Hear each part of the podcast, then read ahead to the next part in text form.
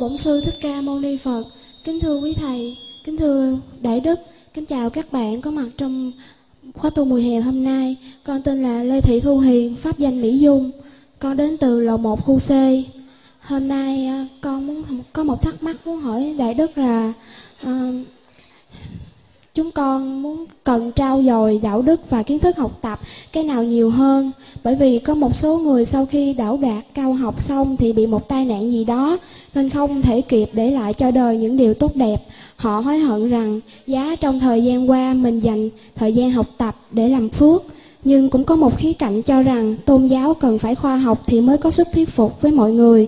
Là một tiến sĩ, xin thầy hoan hỷ cho con biết cần trau dồi đạo đức hay kiến thức nhiều hơn, nam mô bổn sư thích ca mâu ni phật.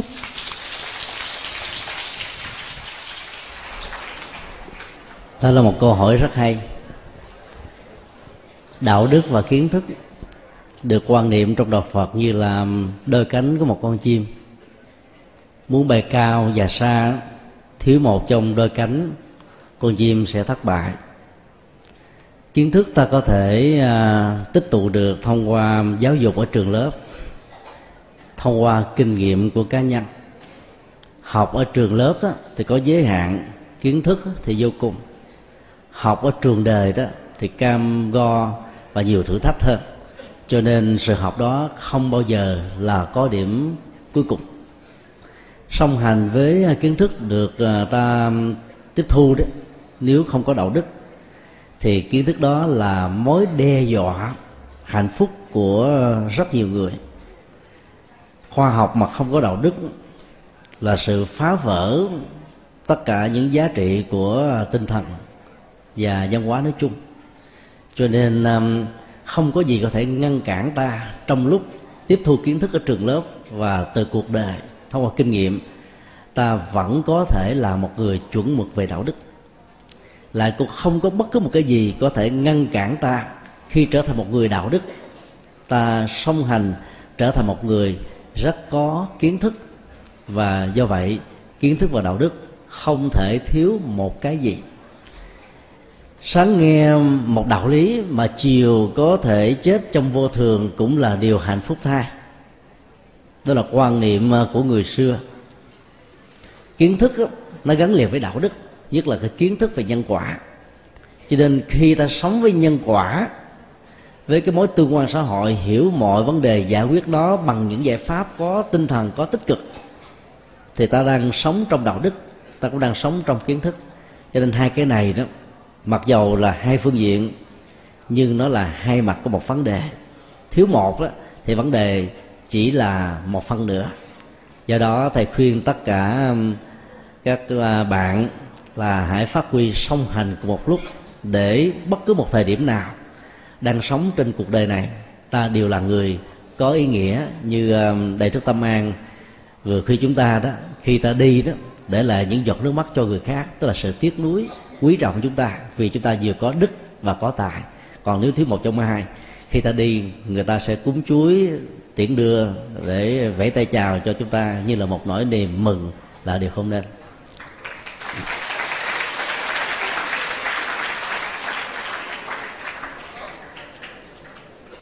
Nam mô A Di Đà Phật. Con tên là Nguyễn Hồ Mai Trâm, đến từ lầu 1 khu C. Kính bạch Đại Đức, nếu con là một hạt cát trong câu chuyện vừa rồi của Đại Đức vừa mới kể cho tụi con nghe, thì đâu mới là một vỏ ốc tạo dựng nên một viên ngọc và trong cuộc sống có đầy cạm bẫy thì đâu là vỏ ốc tốt để đào tạo những hạt cát như con làm sao để xác định được đâu là vỏ ốc thật sự tốt lành dành cho bản thân của mình?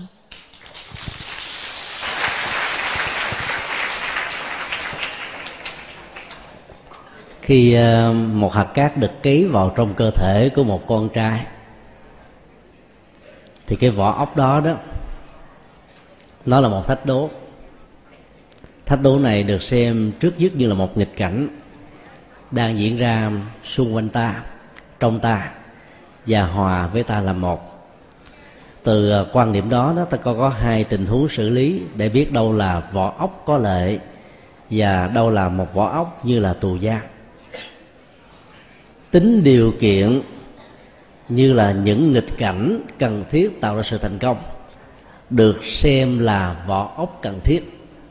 Ví dụ ờ, ngồi dưới mấy trường suốt cả 12 năm để đi vào trong đại học có rất nhiều eo có cảm giác là không thoải mái vì à, khi thấy có rất nhiều chúng bạn đó, con nhà giàu, đại gia sang trọng, là ăn xài trưng diện, đua xe, phá của, rồi sử dụng thuốc lắc, thưởng thức hết tất cả những thứ trên cuộc đời này mà có bị ai bắt bớ gì đâu.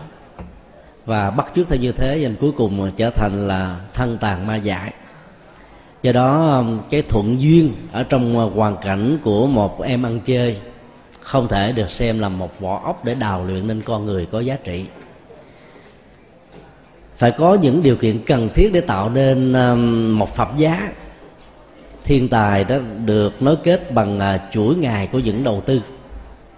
Không có tình trạng đột biến hay là ngẫu nhiên trong mọi kết quả, mà nó phải bắt đầu bằng uh, các nỗ lực đa chiều của chúng ta với phương pháp luận với sự sáng suốt với niềm tin yêu với bản lĩnh đối diện mọi sự cố diễn ra trong cuộc đời. Bảy ngày có mặt trong khóa tu mùa hè 2009 này cái số lượng um, tu sinh đó đã vượt ngoài dự kiến 6.400 do vậy mà nơi ăn mặc á, xin lỗi nơi ở của các cháu nó có vẻ hơi chặt hẹp. Không gian à, trong à, giảng đường này đó bình thường số lượng ờ, một phân nửa thì máy lạnh nó vừa. Số lượng gia tăng gấp đôi đó thì nó làm cho mình ngột ngạt. À, mình không có được cơ hội đi tắm sông tắm ao tắm hồ không được vui chơi như là ở bên ngoài. Nhưng 7 ngày đào luyện như thế này đó thì cái năng lực đạo đức sẽ được tăng trưởng của chúng ta rất nhiều. Ý thức về đời sống tập thể sẽ được phát sinh cái ờ, quan niệm về sự tương thân tương trợ trong ờ, tương giao với chúng bạn đó bắt đầu cũng có mặt. Nhiều giá trị tinh thần khác ờ, nó sẽ đồng hành với chúng ta, không phải chỉ trong 7 ngày tu mà cả một cuộc đời. Cho nên 7 ngày đào luyện này là môi trường, vỏ ốc rất là có tích cực để chúng ta phát triển đồng một lúc cả yếu tố kiến thức và đạo đức. Kiến thức là bởi vì trong 7 ngày vừa qua, ít nhất ta nghe được năm bài giảng mỗi một bài giảng có một cái kinh nghiệm riêng, chia sẻ để giúp cho chúng ta có được cái ờ, dữ liệu để tham khảo. Càng tham khảo thì kiến thức càng phát sinh, càng biết điều hay lẽ phải đó thì đạo đức đó được trưởng thành. Và như vậy, các môi trường chúng ta là giàu rất là nực, nhưng được xem là vỏ ốc không thể thiếu.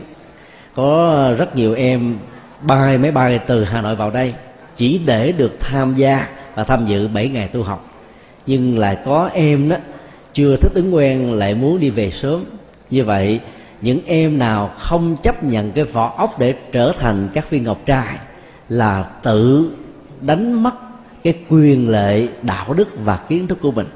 Cho nên các em hãy tự phát nguyện rằng là tôi tận dụng tác cơ hội, dầu là thuận hay là nghịch, dầu là tốt hay là chưa được hoàn thiện, để trở thành những viên ngọc trai nếu ta biết cách sử dụng cái tâm như thế thì tình huống nào cũng tạo ra ngọc trai được chứ không phải chỉ đơn thuần là những hoàn cảnh thuận lợi mà thôi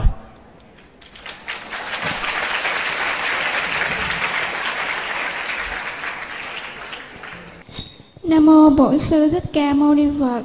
Kính bạch chư tôn đại đức và các bạn cùng đồng tu. Con tên là Lê Thị Uyên Thảo, pháp danh là Nhật Thuận ở từng Trệt khu xe. Dạ kính bạch thầy, con có một thắc mắc. Dạ thưa thầy, tuổi trẻ chúng con luôn mang nhiệt huyết, lý tưởng sống tốt, nhưng khi chúng con ra trường gặp không ít trở ngại như sinh viên sư phạm chúng con nếu lỡ vào một trường vì thành tích à, tất cả chỉ vì danh hiệu trường này trường kia không chăm lo cho học sinh trung bình yếu kém như một buổi dự giờ, thì học sinh giỏi và học sinh khá thì chỉ được đi học. Còn những học sinh trung bình yếu kém thì lại bị ở nhà. Nếu chúng con góp ý thì bị gọi là ngược non hấu đá. Và lại không ít trường hợp, thầy cô chia bè phái, phải quà cáp. Vậy xin Thầy chỉ dạy cho con. Vậy làm thế nào để chúng con có thể vượt qua được những cạm bẫy đó? Mà có thể trở thành một giáo viên có tâm huyết với nghề theo tinh thần của Phật pháp. Nam mô A Di Đà Phật.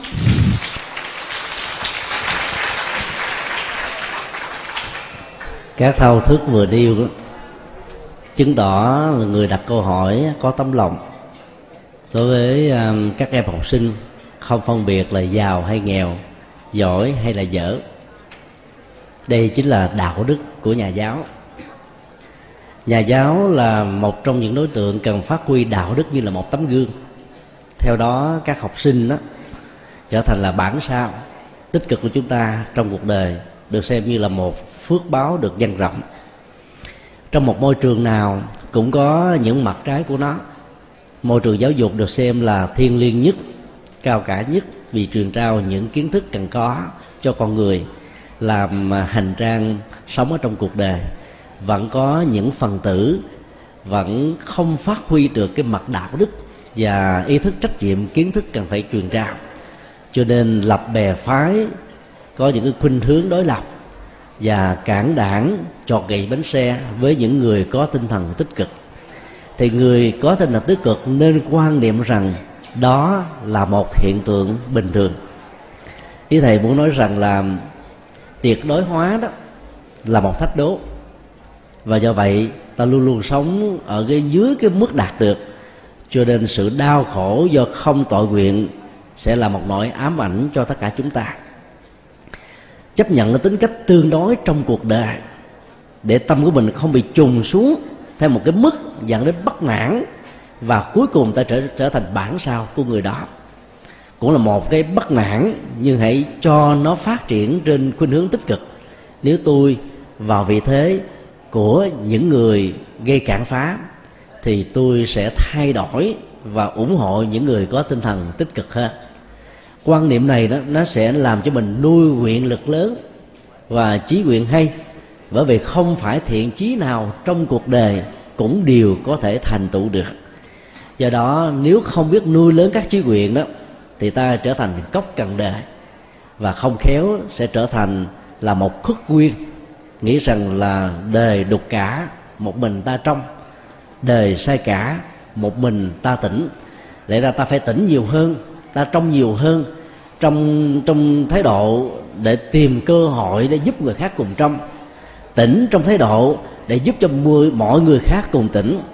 Đằng này, khúc quyên đã bế tắc và cuối cùng đó, chọn cái chết là chầm mình dưới dòng sông cho nên những ai có thao thức lớn cho sự phát triển vận mệnh của quốc gia, đóng góp cho một cộng đồng, phát huy văn hóa của một dân tộc, hay là đóng góp ở trong trường lớp, môi trường được xem là tốt nhất, thì cần phải học bài học đi ngược lại tinh thần và thái độ tiêu cực của khúc quyên và đạo phật dạy chúng ta, mỗi một nghịch cảnh chính là điều kiện lửa thử vàng. Nhà cao, gió lớn thuyền to đó thì sóng dữ nếu không chấp nhận được gió lớn và sóng dữ, ta không trở thành là cái ngôi nhà có giá trị cho nhiều hoạt động và dịch vụ sử dụng trong đó. Cho nên khi sống và dấn thân mà có nhiều thách đố thì ta phải mừng vì biết rằng là tính giá trị đã bắt đầu có mặt với ta. Và tiếp tục nuôi tâm nguyện đó thì trước sau gì thành công cũng nằm trong lòng bàn tay của mình. Nó không còn là một ước nguyện nữa mà không cần thiết phải đi mâu thuẫn, giải quyết thanh toán như là những đạn phái ngoài cuộc đời. Cũng giống như tình trạng một đứa sai rồi thêm đứa nữa, thì hai đứa sai cũng như nhau. Và ta không nên tình nguyện trở thành người thứ hai, mà phải là cái người đi ngược lại, cái người đã có hoạt động thiếu tích cực. Với tinh thần đó, thầy mong rằng tất cả chúng ta hãy nỗ lực và tin rằng sẽ có tương lai, cũng như là có ánh sáng mặt trời để xóa đi màn đêm u tối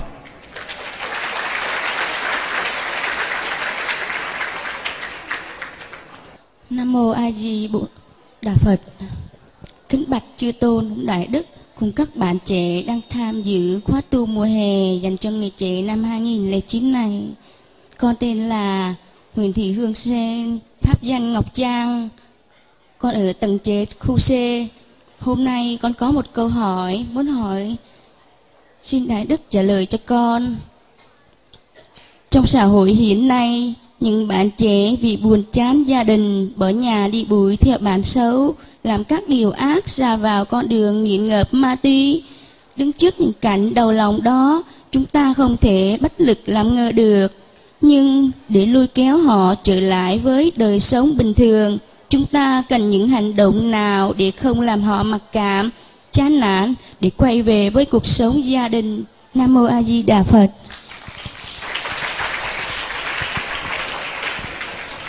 Là một bạn trẻ có lòng quan tâm với chúng bạn đồng lứa tuổi bất hạnh hơn mình, là một nhận thức về đạo đức. Không cần thiết phải là người giàu, người có vị thế xã hội, ta cũng có thể làm được những nghĩa cử cao thượng. Thứ nhất thầy khuyên là các chị em trẻ đó nên trước trở thành là một truyền thông viên, đóng vai trò khích lệ tinh thần để cho xã hội xóa đi các mặc cảm và phân biệt đối xử với một ác ý dành cho những người không may mắn rơi vào con đường nghiện ngập này. Vì họ là đối tượng được chúng ta thương tưởng và quan tâm. Nếu trong xã hội tất cả mọi người đều xa lánh, thì những người này từ cái tình trạng mặc cảm dẫn đến thái độ là cốc cần vì nghĩ rằng là mình không còn gì để mất nữa, thì xã hội sẽ ra như thế nào? Thầy đã có ba lần tới uh, trung tâm cai nghiện tỉnh bà rịa vũng tàu chia sẻ cho các bạn trẻ bị những cơn nghiện ngập. Mục đích của việc vào đây đó là để um, cung cấp cho các anh chị em những cái kỹ năng để sống thay đổi một thói quen. Và thầy hy vọng là tất cả các bạn trẻ tại khóa tu này đó nên dấn thân làm những công việc tương tự. Trước nhất ta phải nhận diện là cơn nghiện, dù là ma túy dưới các hình thức khác nhau, nhẹ nhất đó là thuốc lắc. Thì nó dẫn đến tình trạng lệ thuộc về tâm lý và thể xác. Khi lệ thuộc về à, tâm lý đó, nó làm cho tâm mình mỏi mệt, giả dụi, bận thần, khó chịu. Thân thể nó giống như là đang bị thiêu đốt, bức bách, đau đớn vô cùng. Và do đó, bằng mọi giá phải tìm để có cơ hội thỏa mãn nó. Kết quả là từ một người tốt trở thành là kẻ ăn cắp, lừa đảo, dính vào các cái đường buôn lậu ma túy, được xem là thế giới cấm chứ không đơn thuần là quốc cấm nữa. Nhận thức được điều đó, ta không dại dột hy sinh cái tương lai của mình cho những chuyện chẳng đáng vào đâu chỉ đơn thuần là một cơn nghiện điều thứ hai, không gì là không thể làm được. Do đó ta phải tháo cái một từ xóa một từ không thể làm được trong bộ não từ điển của chính chúng ta. Rất nhiều uh, thanh thiếu niên khi chạm trán với cuộc đời với một cái ngưỡng cửa của nhiều thách đố nghĩ rằng là chắc lẽ là tôi không có khả năng tôi đã nỗ lực nhiều rồi ba chìm bảy nổi tám lên lên và tôi tiếp tục như thế nữa. Nghĩ như thế là một sai lầm cho nên ta hãy khuyên những người khác rằng là bên cạnh bạn còn có chúng tôi còn có tất cả chúng ta. Em chính là tôi tôi chính là em như lời ca của nhạc sĩ trịnh công sơn. Cái tinh thần tương thân đó nó, thể hiện một mối cộng sinh. Và khi mà có những người khác cùng đứng bên cạnh những người thất bại khổ đau và là nạn nhân của các cơn nghiện ngập đó thì như một cái ờ, chất liệu được tăng thêm uh, kháng thể và cái đó đủ sức để đi phục hồi lại cái nhân phẩm đạo đức của mình đã bị bị mất đi thông qua cơ nghiệp. Điều thứ ba, ta cần phải vận động tất cả những gia đình mà có những người bị nghiện ngập đó, đừng nên mặc cảm mà bỏ rơi con em của mình. Có nhiều cha mẹ nghĩ rằng là đưa con em vào trong các trung tâm là đã đặt được gánh nặng lên khỏi đôi vai của mình và đổ cái gánh nặng đó lên các trung tâm. Trung tâm đó là một địa điểm cách ly để các phương tiện dẫn đến cơ nghiện không có cơ hội được tái thiết lập. Cho nên tiến trình ly tâm hóa cơ nghiện sẽ làm cho người đó cắt đứt được cơ nghiện trong vòng, gọi là, ba tuần lễ. Suốt tối thiểu 18 tháng cho đến là 3 năm, tùy theo cái nỗ lực và sự quyết tâm mà các con nghiện trở thành là người bình thường. Nếu đơn thuần chỉ cắt cơ nghiện bằng cách ly, thì các con nghiện có khả năng tái phát tối thiểu là 70% cho nên ta phải khích lệ cha mẹ cần phải nung đúc tinh thần với tinh thần cam kết và trách nhiệm lớn nhất. Thì nhờ tinh thần đó, con em mới có thể vượt qua. Và đặc biệt là nếu ta truyền những cái kỹ năng um, về um, tâm linh của Phật giáo dài hít thở, tìm niềm vui trong đạo lý, lao động, xã hội, dấn thân vào các cái việc công đức, công quả, thì uh, có cái thay thế vào thì nỗi nghiện ngập sẽ không còn là một sự ám ảnh nữa. Đó là ba kỹ năng mà chúng tôi đã từng um, chia sẻ đây đó trong các trung tâm cai nghiện. Và do vậy hãy nên trở thành là một ngọn đuốc thắp sáng lên cái đời sống uh, hạnh phúc và hãy sử dụng cái quyền hạnh phúc của một thanh thiếu niên bằng cách là tôn trọng sức khỏe tôn trọng những gì mà cha mẹ đã tạo ra chính mình tôn trọng tương lai của mình để không trở thành làm nạn nhân của quyết định sai lầm đó là những lời khuyên của thầy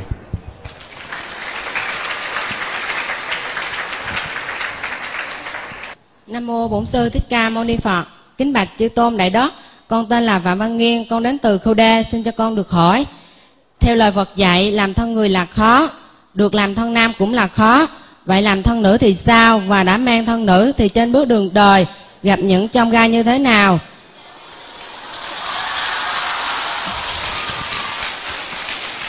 Có các bạn quan niệm, chỉ còn làm các điều lành, không còn được đi tu, có được không? Xin thầy hãy chỉ cho con cho con và các bạn được rõ. Thấy chưa? Một câu hỏi về cho các bạn nữ chúng ta. Mặc dầu nam thấy không, nhưng mà đi hỏi một câu hỏi cho bạn nữ. Các bạn nữ không hỏi.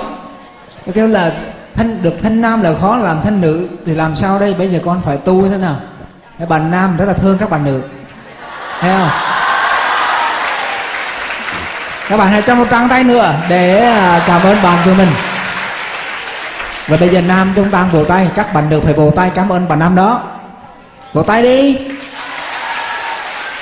À, bây giờ các bạn lắng nghe thầy nhật à, từ giải đáp nha. Trong kinh phật không đề cập đến làm thân nam là khó mà chỉ nói một cách bao quát làm con người là khó. Vì con người có ý thức xã hội có mối quan tâm cộng đồng có nền tảng đạo đức, có cơ hội phát triển tâm linh và trở thành là tối linh trong tất cả các loài động vật. Cho nên hễ làm con người, giàu nam hay nữ cũng quý như nhau. Thậm chí, giới tính lẳng lơ giữa nam và nữ homo và bd cũng có giá trị tương tự.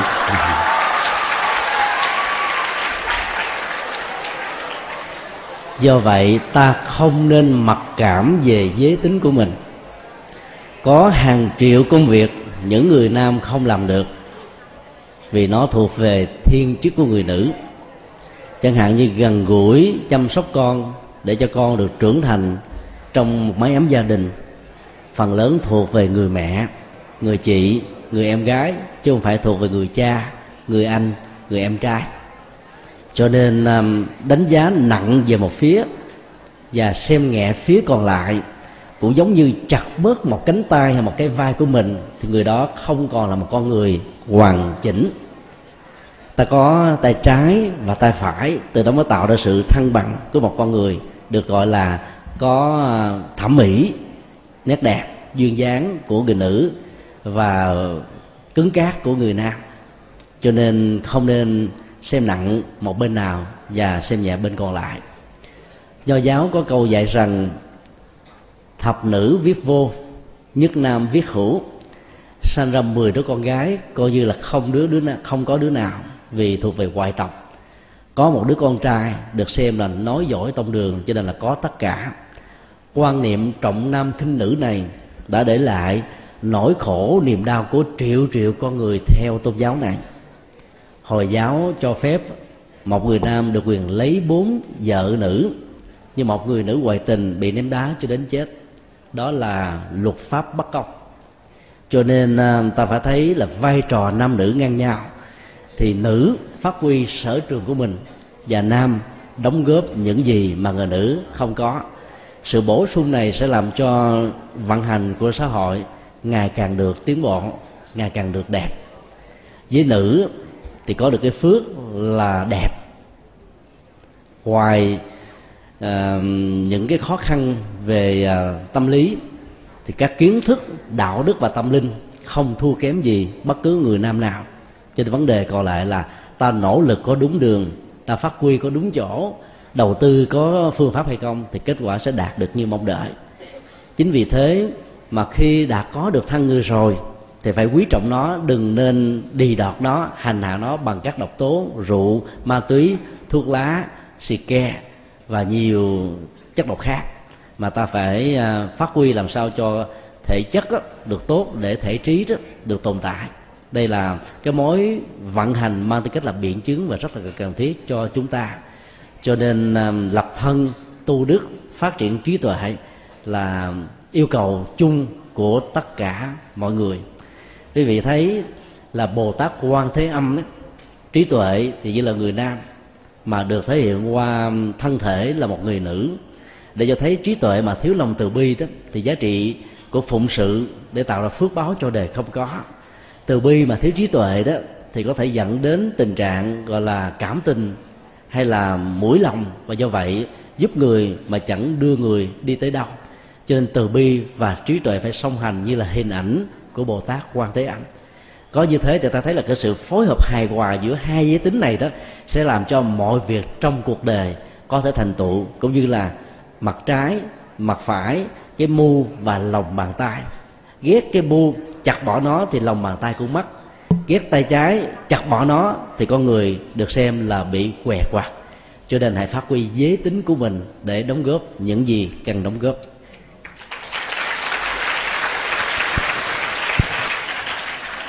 Nam mô Di Đà Phật, kính bạch chư tôn đức cùng quý thầy cùng các bạn đồng tu. Con tên là An Duy, pháp danh là Viên Tệ, đến từ giảng đường khu đê Xin thầy cho con được hỏi là con có một người bạn, gia đình bạn ấy rất là giàu, nhưng không thương bạn ấy, à, nên bạn ấy đã bỏ nhà ra đi và nhiều lần có ý định tự tử. Hiện tại hiện tại bạn ấy rất lạc lõng, gia đình cũng có đi tìm về nhưng ờ, vẫn tiếp tục chịu mắng bạn ấy. Vậy thầy cho con xin được hỏi là bạn bản thân bạn ấy phải làm sao để đứng trước ờ, ngưỡng của ờ, cuộc đời không còn ờ, lạc lối. Con xin cảm ơn và chúc thầy được nhiều sức khỏe. So sánh có điểm hay và cũng có cái tiêu cực. Nếu so sánh những người thấp kém hơn mình đó, thì lòng mình cảm thấy hân hoan sự cường điệu quá về nỗi bất hạnh đó sẽ được hạn hẹp lại mức độ tối thiểu còn so sánh cái hạnh phúc so với những người cao và lớn hơn mình đó, thì lòng mặc cảm sẽ bắt đầu diễn ra. Sống trong một cảm đó, thì làm cho chúng ta có cảm giác là hận cha mẹ hận cuộc đời hận người thân hận người thương. Và do vậy trở nên là hận chính mình. Rồi đây may đó không phải là một giải pháp. Ghét bỏ chính mình lại càng là phản bội với hạnh phúc của bản thân không còn cách nào khác là ta phải quay về máy ấm gia đình đó. Mọi thứ rồi sẽ được lắng nghe nếu ta có cách thức để thuyết phục, có cách thức để giải bài. Người con lạc loài đó có thể đến với cha mẹ của mình, nói bằng những giọt nước mắt, không hề có trách cứ, đổ lỗi, mắng chửi hay là bất kính với cha mẹ, một lòng một mực, vẫn kính cha như ngày hôm nào. Thứ nhất thể sự đó bằng một lời xin lỗi về sự bỏ nhà ra đi. Sau đó nói về cái động cơ, cái nguyên nhân là bởi vì trong nhà ngột ngạt quá, con không còn không gian để thở, không có oxy để hít, không có hạnh phúc để hấp thụ. Và do vậy, con buộc lòng phải ra đi. Mong cha và mẹ hai điểm tựa tinh thần quý báu trong cuộc đời của con. Thấy rõ được điều đó, hãy cho con một sự hãy tiếp sức cho con một niềm tin và gây dựng cho con một tương lai. Nói với những giọt nước mắt, nói với những lời chân tình, nói với tấm lòng chân thực, thì người cha, người mẹ sẽ cảm động và nhận ra rằng mình chính là điểm tựa của hạnh phúc. Và do đó, cha mẹ sẽ ứng xử một cách cao thượng hơn, khắc phục được những cái thói quen chì chiết chửi bới đánh đập như là những người vũ phu ở trong một gia đình. Ở trong kinh đức phật đã dạy, cha mẹ là hai vị phật trong nhà. Có nhiều đứa con hiểu được câu đó, quan sát thấy rất rõ cha mẹ của họ không hề giống phật tí nào. Phật đâu có chửi bới phật đâu đánh đập, phật đâu mắng nhiếc. Phật rất cảm thông, hiểu và thương, giúp cho chúng ta có được một giải pháp. Và tất cả các anh chị em hãy đối trước với mẹ của mình và cha của mình rằng, mẹ, cha ơi, có biết không? Biết gì biết rằng con thương cha mẹ lắm không? Đây là mấu chốt cực kỳ quan trọng. Rất nhiều anh chị em thương cha kính mẹ nhưng mà lại bị bế tắc bằng truyền thông. Không đủ cái bản lĩnh mặc cảm hoặc là e dè sợ hãi không nói ra được cái điều này thì sợ mắc cỡ. Mà khi không nói ra được thì cha mẹ không cảm nhận được. Rồi không cảm nhận một cái lỗi nhỏ của chúng ta cũng có thể trở thành là lớn. Một mặc cảm này dẫn đến một mặc cảm khác đó, vấn đề nó trở nên bế tắc nhiều hơn cho nên khi thương cha kính mẹ ta phải nói bằng lời. Và thể hiện nó bằng hành động cụ thể. Còn lỗi lầm nó như là thuộc tính của người phàm. Đừng mặc cảm về lỗi lầm của mình mà đánh mất cơ hội trở thành một đứa con quan đừng có ác kiến thành kiến về những sự giận dữ của người cha người mẹ khi dạy mình uh, chưa đủ sức thuyết phục mà bỏ nhà ra đi. Bởi vì chúng ta cần phải thương yêu nhau như là thương yêu chính bản thân mình, nhất là cha và mẹ, nếu không có hai nhân vật cao cả và thiêng liêng này, hẳn nhiên là chúng ta không có mặt trên cuộc đời. Nếu giả sử lúc đó ta có mặt với hình thức là một loài gia súc, một động vật, hay là một cái con ác quỷ nào đó, thì thân phận của mình sẽ ra sao? Chắc hẳn là khổ đau nhiều lắm.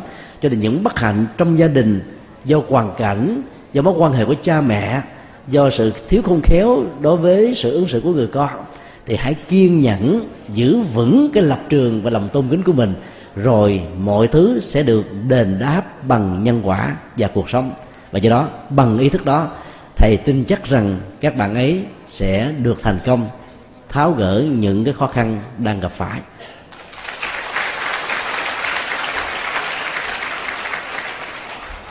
Nam mô Bổn sư Thích Ca Mâu Ni Phật. Kính bạch trên chư tôn đức và đại đức giảng sư, con là T- Trung Minh đến từ uh, chánh điện. Con có câu hỏi xin đại đức giảng giải đáp là có người triết học Mác Lênin cho rằng tôn giáo là thuốc phiện cho những người nhẹ dạ và cả tin. Vậy Phật giáo giải thích thế nào và triết học Phật giáo với triết học Mác Lênin có điểm nào tương đồng hay khác nhau? Xin đại đức hoan hỷ giải đáp cho chúng con được rõ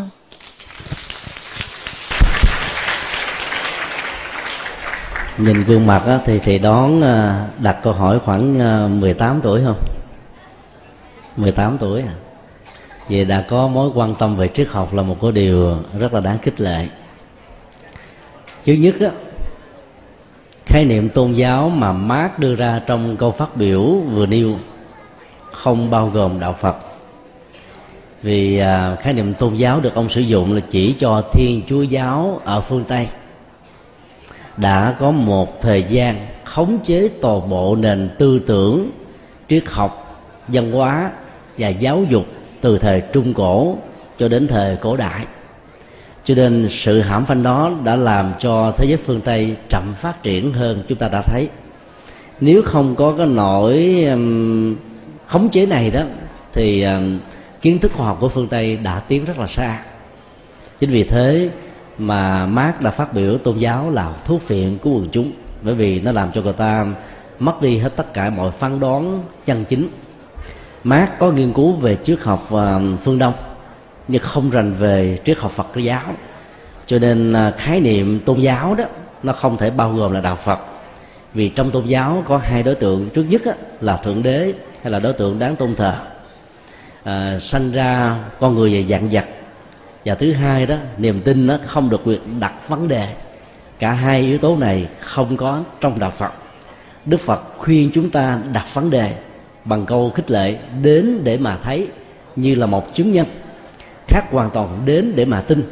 Đến để mà thấy đó thì chúng ta quan sát bằng cặp mắt, lắng nghe bằng lỗ tai, phán đoán bằng nhận thức cái gì có lệ, giá trị thì ta mới áp dụng trong đời sống.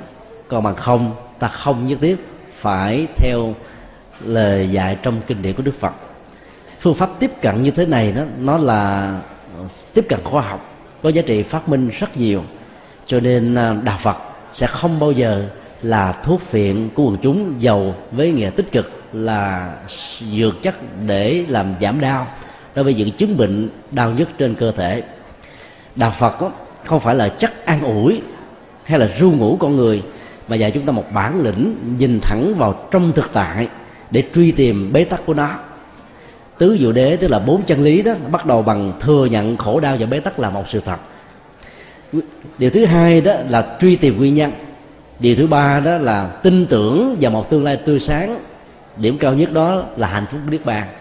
Điều thứ tư đó là con đường đi đến an vui hạnh phúc thoát khỏi mọi nỗi đau, không phải là cầu nguyện văn sinh gia khoán niềm tin cho chúa, mà là bắt đầu bằng tầm nhìn chân chính, tư duy chân chính, hành động, lời nói, nghề nghiệp, nỗ lực, rồi chánh niệm và thiền định chân chính. Thì đây là những giải pháp rất khoa học, rất nhân quả, rất biện chứng. Cho nên triết học Mark Lenin không thể nào so bì được với Phật giáo, vì ngoài cái mảng triết lý đạo Phật còn có cả cái mảng đạo đức và tâm linh. Triết học Mark Lenin chỉ là một phần trong hệ thống triết lý. Có người chấp nhận, có người phủ định. Còn triết học của Phật giáo đó, ta thấy hiện nay tối thiểu là gần như một tỷ người trên hành tinh này đã chấp nhận như là sự lựa chọn về chân lý. Do đó, áp dụng triết học của phật giáo sẽ giúp cho chúng ta giải quyết được rất nhiều vấn đề. Xem học là cứu cánh, mà học chỉ là một phương tiện để tăng trưởng đạo đức và đóng góp rất nhiều thứ trong xã hội. Do vậy, đừng sợ những quy kết cho rằng đạo phật thế này thế kia, mà ta bỏ rơi đạo phật. Tất cả những quy kết đó vì đã nhận dạng lầm, dây tùm gửi trên thân cây bồ đề, mà vốn dĩ hai thứ này là khác nhau. Đạo phật là thân cây bồ đề đừng vì một vài dây tùm gửi mà chặt bỏ cả thân cây bồ đề. Cây bồ đề nào có dây tùm gửi đâu thì tháo gỡ tùm gỡ đó, và còn lại vẫn nguyên vẹn là bồ đề. Cho nên đạo phật không thể là thuốc phiện và cũng càng không phải là một tôn giáo, mà là một đạo lý, một minh triết để sống và để được hạnh phúc và bình an.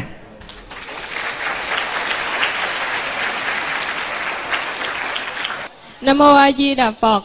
Kính bạch thầy, kính bạch chư tôn đại đức và tất cả các bạn. Con tên Trần Nguyễn Thị Vương, pháp pháp danh Như Thảo, con đến từ phòng chính khu A. Con đến từ Bình Thuận.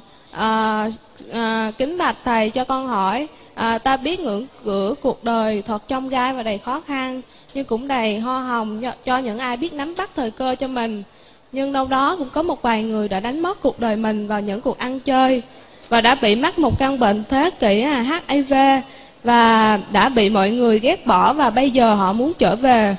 Một con người hiền hậu và có ích cho xã hội thì họ vẫn làm sao đây? Nam mô a di đà phật.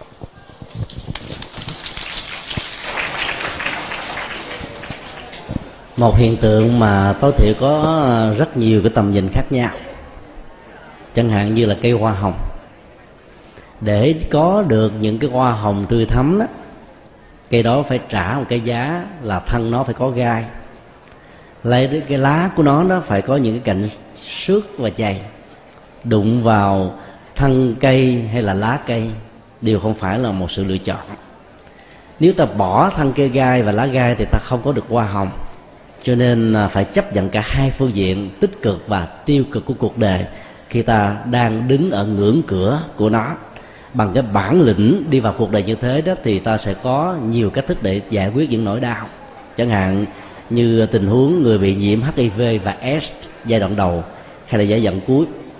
Năm 2003 thầy được uh, UNICEF tổ chức quỹ uh, nhi đồng của Liên Hợp Quốc đài thọ uh, để nghiên cứu về các cái trung tâm uh, chăm sóc cho người HIV và S ở giai đoạn cuối thầy đã có mặt ở các tỉnh Chiang Rai, Chiang Nai, Chiang Mai dùng biên giới của um, Thái Lan với Miến Điện và tại đây thầy đã tiếp xúc được khoảng 500 bệnh nhân với nhiều lứa tuổi và thành phần xã hội khác nhau đang nương náu trong các ngôi chùa của Phật giáo Thái Lan.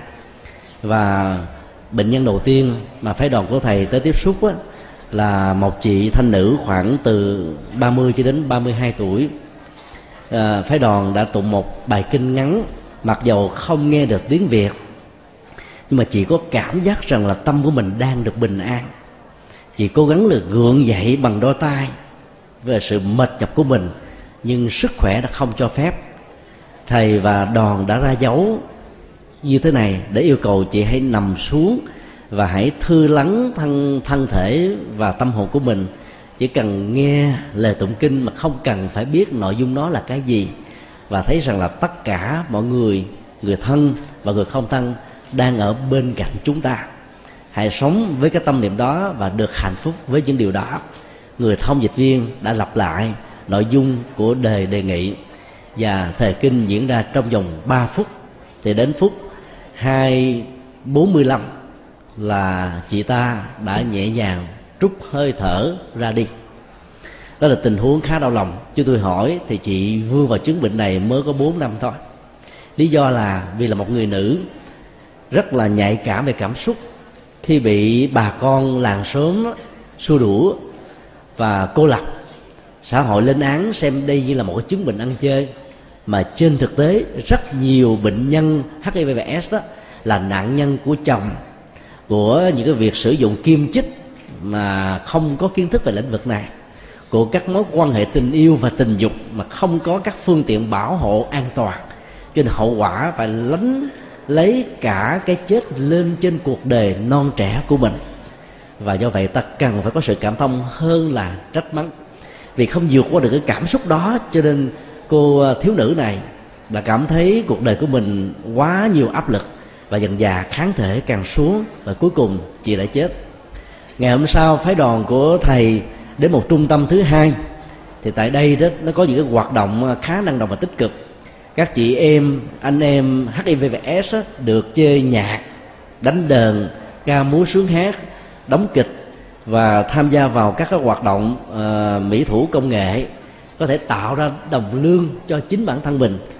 Mỗi một viên thuốc HIV và S ở giai đoạn cuối đó nó từ 80 cho đến 200 ngàn mà mỗi ngày đó, tối thiểu phải cần là hai viên. Cái số tiền nó rất là cao. Nhưng mà khi mà các bệnh nhân có được cái cơ hội để tạo ra đồng tiền giàu rất ít ỏi, có cảm giác rằng mình không còn là gánh nặng của gia đình, của xã hội. Và do vậy, không còn có cảm giác rằng mình là cái người vô dụng. Và chính cái nhận thức đó sẽ làm cho kháng thể nó được trỗi dậy, sức sống được dân trào. Chúng tôi ờ, phỏng vấn một ờ, ờ, anh nam trong đó đã bị nhiễm S vào năm thứ 12 ấy thế mà khi nhìn vào gương mặt anh ta ta không có cảm giác rằng anh là nạn nhân của chứng bệnh này. Chứng bệnh của thiên niên kỷ chứng bệnh có thể làm uh, kết thúc đời sống của con người rất là nhanh. Lý do là có tinh thần lạc quan và tích cực. Cho nên người đi câu hỏi và tất cả các bạn còn lại hãy nên khuyên với những người thân hoặc là những người trong làng xóm mình đang bị dướng vào những chứng bệnh này một cách tình cờ hay là do thiếu phương pháp, thiếu kiến thức, hãy lạc quan, yêu đời vì mỗi tích tắc của cuộc đời trôi qua đó, ta có thể hít thở được không khí trong lành, ăn cơm, uống nước, mặc áo, trang sức, giao lưu tiếp xúc trong xã hội, không có gì là phải mặc cảm cả. Cái đó không có gì là một tội lỗi và phải cần có được cái nhân phẩm cao nhất để mà sống. Và điều thứ hai ta phải nhận thức, bản chất của đời sống đó, nó không liên hệ đến ta sống dài, tức là tuổi thọ, hay là sống ngắn, tức là chết yểu, mà là sống như thế nào. Cái quãng đề còn lại của những người hiv và s rất ngắn, nhưng mỗi ngày ta sống với niềm vui, nụ cười, hân hoan, hạnh phúc với mình, với gia đình, thì điều đó đã có ý nghĩa rồi. Và đây chính là tinh thần hiện tại lạc trú mà vẫn được xem rất sâu sắc, không rơi vào tình trạng là đánh mất trách nhiệm về tương lai của bản thân mong ai đang rơi vào những chứng minh đó hãy tự cứu lấy chính mình bằng niềm vui và sự lạc quan trước khi được xã hội cộng đồng và người thân mình cứu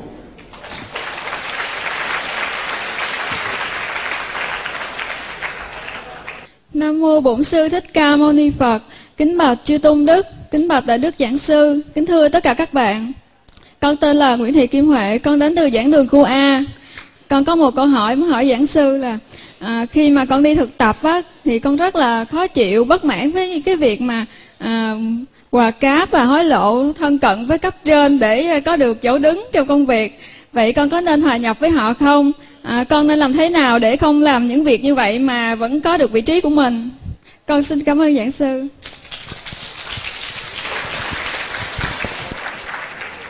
khả năng uh, thực tế đó là một chỗ đứng rất vững cho mỗi người. Đi bằng hai đầu gối đó, trước sau gì cũng mòn gối huấn luyện cái đầu gặt thật là dẻo đó, trước sau gì cũng bị đơ cổ. Thẳng bước mà đi, bằng kiến thức, bằng uy tín, bằng trách nhiệm, bằng phương pháp, bằng tấm lòng. Chỗ đứng đó là vĩnh viễn. Có thể trong một giai đoạn nào đó, viên ngọc trai này vẫn còn được xem là hạt cát. Chuyện đó không sao. Còn giống như một người ghét ta, mô tả ta là què giò, cột tay trên thực tế, ta vẫn có đầy đủ hai chân và đôi bàn tay của mình. Mọi đánh giá sai lầm của người khác về mình không vì thế mà tính giá trị và sự đóng góp của mình bị mất đi. Nhận thức được điều này, ta cứ thẳng thắn như là một bậc chân nhân theo tinh thần phật dạy. Chân thực với chính mình, liêm khiết với chính mình không du nịnh, không a tòng, không hối lộ, không mất hoặc không dù che. Công bằng xã hội là cái quyền lệ và là nhân quyền cao nhất mà con người cần phải có. Rồi sẽ đến lúc tất cả những hoạt động đi ngược lại với những điều đó, với những điều đó, dầu là ai, ở đâu, sẽ bị trừng phạt bởi nhân quả. Bằng nhận thức này, là không kinh thường những người làm xấu đó mà hãy thương tưởng họ đang rơi vào nhận thức sai lầm để giúp họ vượt qua, chứ không nên hòa mình vào trong nước lũ, thì trước sau gì ta cũng bị chết choi. Cho nên thà liêm khiết mà chậm tiến, còn hơn là tiến bộ nhanh bằng con đường sai lầm. Sau này ân hận vẫn là muộn màng lắm rồi.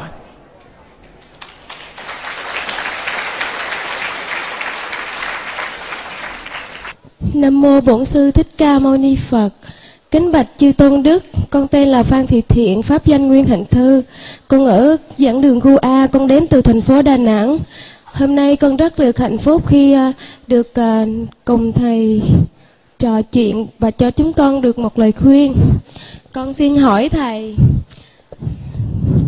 cho con được biết hỏi là hiện nay tất cả tuổi trẻ chúng con khi lớn lên và bước vào đời làm sao để tránh khỏi những cạm bẫy chẳng hạn như trong tình yêu là đa phần phải mắc vào cạm bẫy những lời ngò nghè của lưới tình, nên đã bị những lời lẽ đó cuốn hút. Vì vậy, xin giảng sư cho tất cả chúng con được biết và làm sao để tránh khỏi. Nam mô a di đà phật. Mối quan tâm về đời sống đạo đức, có gốc rễ văn hóa việt nam là một điều rất đáng trân trọng ông bà việt nam có dạy, già nhân ngãi non vợ chồng. Ai sống thử đó, ở cái tuổi vị thành niên, thì sau này không thể có được một gia đình hạnh phúc. Vì bản chất hạnh phúc của gia đình không phải chỉ đơn thuần là tính dục và sự hưởng thụ nó, mà còn là tình cảm, sự thân trân trọng, thương yêu, chăm sóc, dìu dắt, nâng đỡ với nhau trong mọi bước ngoặt của cuộc đời đến với um, nhau trong tuổi vị thành niên đó thì cái kích thích tính dục do sự khác biệt giới tính đó, là một nỗi ám ảnh rất lớn. Ngày nay um, dưới ảnh hưởng của bùng nổ thông tin nhất là các trang web đó thì uh, thế hệ trẻ phải thấy rất rõ những điều hay lẽ phải trong thế giới ảo này đó là vô cùng tận. Học kiếp này sang kiếp khác đào thai lên một trăm lần vẫn chưa được một phần nào của nguồn kiến thức vô cùng to lớn. Đó là cái phước báo mới của cái giai đoạn lịch sử chúng ta cần phải tận dụng nó. Nhưng rác rưởi trong thế giới ảo này đó, chỉ cần tiêm nhiễm vài ba phút, tẩy não vài chục năm, vài trăm năm vẫn chưa xong. Do đó phải biết đâu là sát và kim cương trong thế giới ảo này. Và nhận diện được điều đó đó ta sẽ thoát ra khỏi cái nanh vuốt của bản năng mà mình tưởng rằng như là sự chứng minh mình như là một người lớn. Do đó, lời khuyên thứ hai của thầy, tuổi nào việc đấy. Ở tuổi vị thành niên, ta không nên bận tâm vì nó chưa phải lúc để ta hướng đến cái sự hưởng thụ giới tính, mà ta hãy bận tâm về sự học tập và sức khỏe của chúng ta để chúng ta có một cái tương gia lai ngưỡng của cuộc đời nó nó không yêu cầu chúng ta dừng lại ở những cuộc chạy đua đường ngắn, mà nó khích lệ chúng ta phải đi vào trong nó bằng những cuộc chạy đua marathon. Có như thế đó thì ta mới có đường bền. Do vậy, phát triển đạo đức, kiến thức đó là hai nền tảng kháng thể rất quan trọng để giúp chúng ta đẩy lùi được những cạm bẫy mà nó có mặt khắp mọi nơi và mọi chốt chỉ cần quấy mặt là nhìn thấy sò tay là đụng gặp và liếc mắt là có thể bắt lấy đó nhưng nếu chúng ta có cái tâm quyết trọng cái hạnh phúc bản thân mình thì đừng nên bận tâm về những thứ này. Thì lúc đó đó, những cạm bẫy nó nó có mặt, nó không tác động đến chúng ta được. Hãy mặc chiếc áo mưa đạo đức trên cơ thể của chúng ta. Thì có mặt trong cuộc đời này cạm bẫy như là những giọt mưa không làm ướt thân thể và áo quần chúng ta đang mặc đến chỗ nào không còn cạm bẫy nữa, cũng như là hết mưa, ta hãy mở chiếc áo mưa ra, nhờ đó ta được an toàn. Như vậy là ý thức và sự cảnh giác từ đèn xanh dẫn đến đèn vàng, dẫn đến đèn đỏ là một yêu cầu không thể thiếu và đặc biệt là chị em phụ nữ. Những người nam, những bạn trai nam có thể mất là mất đạo đức, chứ không có mất cái gì quý giá như là của chị em phụ nữ. Do đó phải quý trọng cái của báo đó để sau này khi lập gia thất với nhau, nó mới được đánh giá ở mức độ cao. Trao thân gỡ phận không phải là biểu hiện của tình yêu, mà là thể hiện của một sự ngu dốt và dại dột. Do đó, càng giữ kín đáo quý chừng nào đó, thì nó có giá trị như kim cương. Và khi cái gì đã được biết rồi, tính cách hấp dẫn và quý báu của nó không còn nữa. Cho nên theo thầy, đứng đắn đàng hoàng tư cách về giới tính là sự hấp lực giới tính lớn nhất chứ không phải là sự thỏa mãn nó như là một biểu hiện của tình yêu. Mong rằng các chị em phụ nữ và nhất là à, các cháu vị thành niên phải ý thức rõ điều này để đừng trở thành như là cặp vợ chồng trẻ nhất thế giới của người Anh. Chồng 13 tuổi vợ 15 có đứa con đầu lòng đã gây chấn động khắp toàn cầu vì ảnh hưởng tiêu cực của công nghệ bùng nổ thông tin do đó ta phải phát huy nền đạo đức của văn hóa Việt Nam Pháp âm đạo Phật ngày nay xin khép lại nơi đây. Quý vị muốn thỉnh hoặc ấn tống các đĩa CD về Đại Tạng Kinh Việt Nam, các kinh sách do Thầy Nhật Từ biên soạn, các bài pháp thoại, các CD về âm nhạc Phật giáo, cũng như muốn đóng góp vào các hoạt động từ thiện của Đạo Phật ngày nay. Xin vui lòng liên lạc theo địa chỉ Công ty trách nhiệm hữu hạn Đạo Phật ngày nay, chùa Giác Ngộ, số 92, đường Nguyễn Chí Thanh, phường 3, quận 10, thành phố Hồ Chí Minh, Việt Nam. Điện thoại 083 8394 121 083 8335 914 093 863 2991 093 7693 196 Email buddhism today yahoo.com Thích nhận từ yahoo.com Website www buddhismtoday.com www tủ sách Phật học.com